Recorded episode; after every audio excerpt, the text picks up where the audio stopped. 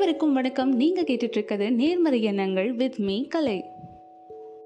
ஒரு கிராமத்தில் ஆறு அண்ணன் தம்பிகள் இருந்தாங்களாம்.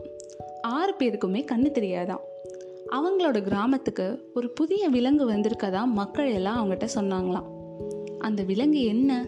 அதை தொட்டு பார்த்து அது என்னன்னு நம்ம தெரிஞ்சுக்கலாம் அப்படின்னு சொல்லிட்டு ஆறு பேரும் போகிறாங்க அந்த விலங்கு கிட்ட போன அப்புறம் மக்கள் எல்லாரும் அது பேர் யானைன்னு சொன்னாங்களாம்.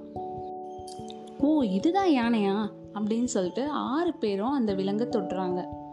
தொட்டு புரிஞ்சுக்கிறப்போ ஒவ்வொருத்தவங்களுக்கும் ஒவ்வொரு ஐவது வருது தொடுறப்போ ஒருத்தர் சொல்கிறாரு யானையோட என்ன இது? யானை பாம்பு மாதிரி இருக்கும் போல நீளமா? அப்படின்னு சொல்லிட்டு அவர் தந்தத்தை தொட்டு சொல்கிறாரு இன்னொருத்தர் யானையோட வாழை தொட்டுட்டு யானை கயிறு மாதிரி தான் இருக்கும் போல அப்படின்னு சொல்கிறாரு இன்னொருத்தர் யானையோட காதை தொட்டுட்டு அது ஒரு பெரிய விசிறி மாதிரி இருக்கும் போலன்னு சொல்கிறாரு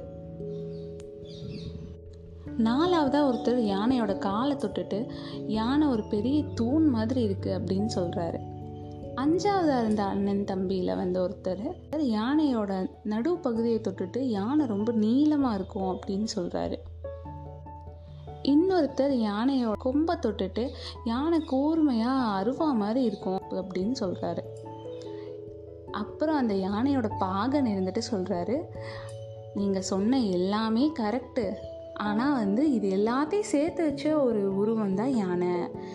நீங்கள் ஒவ்வொருத்தர் சொன்னதெல்லாம் ஒவ்வொன்றும் கிடையாது. எல்லாரும் சொன்னதுமே கரெக்டு ஆனால் இது எல்லாத்தையும் சேர்த்து வச்ச ஒரு உருவம் தான் யானைன்னு சொன்னதும் ஓ அவ்வளோ பெரிய பிரம்மாண்ட உருவமா? அப்படின்னு சொல்லிட்டு அண்ணன் தம்பி எல்லாரும் ரசிக்கிறாங்க.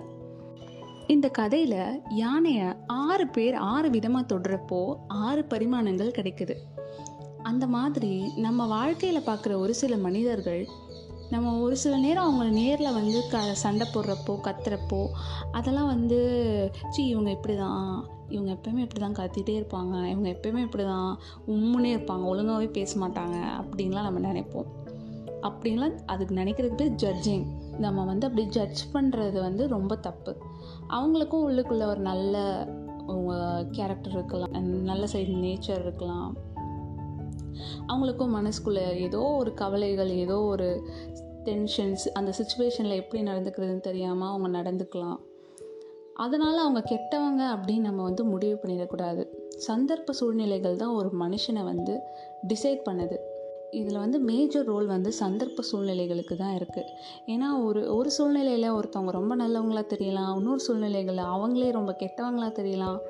அதனால் வந்து ஒருத்தவங்க வந்து ஃபஸ்ட் டைம் பார்க்குறப்பவோ இல்லை ஒரு சில நேரம் அவங்க கடுமையாக பேசுகிறப்பவோ அதை வந்து நம்ம பெருசாக எடுத்துக்கக்கூடாது ஓகே அவங்க ஏதோ டென்ஷனில் இருக்காங்க.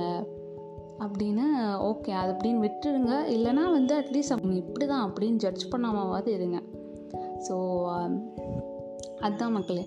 அதாவது இப்போ வந்து ஒரு ஒரு கோட்டுக்கு இந்த பக்கம் ஒரு நம்பர் ஒன்பதுன்ற நம்பர் கோட்டுக்கு இந்த பக்கம் ஆறுன்னு தெரியும். ஸோ ஒவ்வொருத்தவங்களுக்கும் ஒவ்வொரு பெர்செப்ஷன் இருக்குது அது எல்லார் பக்கமும் பார்க்குறப்போ அவங்கவுங்க பொசிஷனில் அது அது கரெக்டு தான். அதனால் உங்களோட பக்கம் மட்டுமே நியாயம் இருக்குது மித்தவங்க பக்கம்லாம் நியாயம் இல்லை அப்படின்னு நினைக்காம எல்லாரோட ஆப் ஆப்போசிட் பர்சனோட நியாயத்தையும் நீங்கள் புரிஞ்சுக்கிட்டீங்கன்னா நீங்கள் இன்னும் மேலே போகலாம் வாழ்க்கையில். எல்லாத்தையும் நம்ம தெரிஞ்சுக்கணும் எல்லாத்தையும் நம்ம புரிஞ்சுக்கணும்.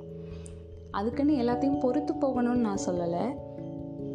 ஓகே அவங்களோட நிலைமை என்ன? அவங்களுக்கு இப்படி ஒரு சுச்சுவேஷன் இருக்குது போல் அப்படின்ட்டு நம்ம புரிஞ்சுக்கணும். அவ்வளோதான் நேர்மறையாக சிந்திப்போம். மீண்டும் சந்திப்போம்.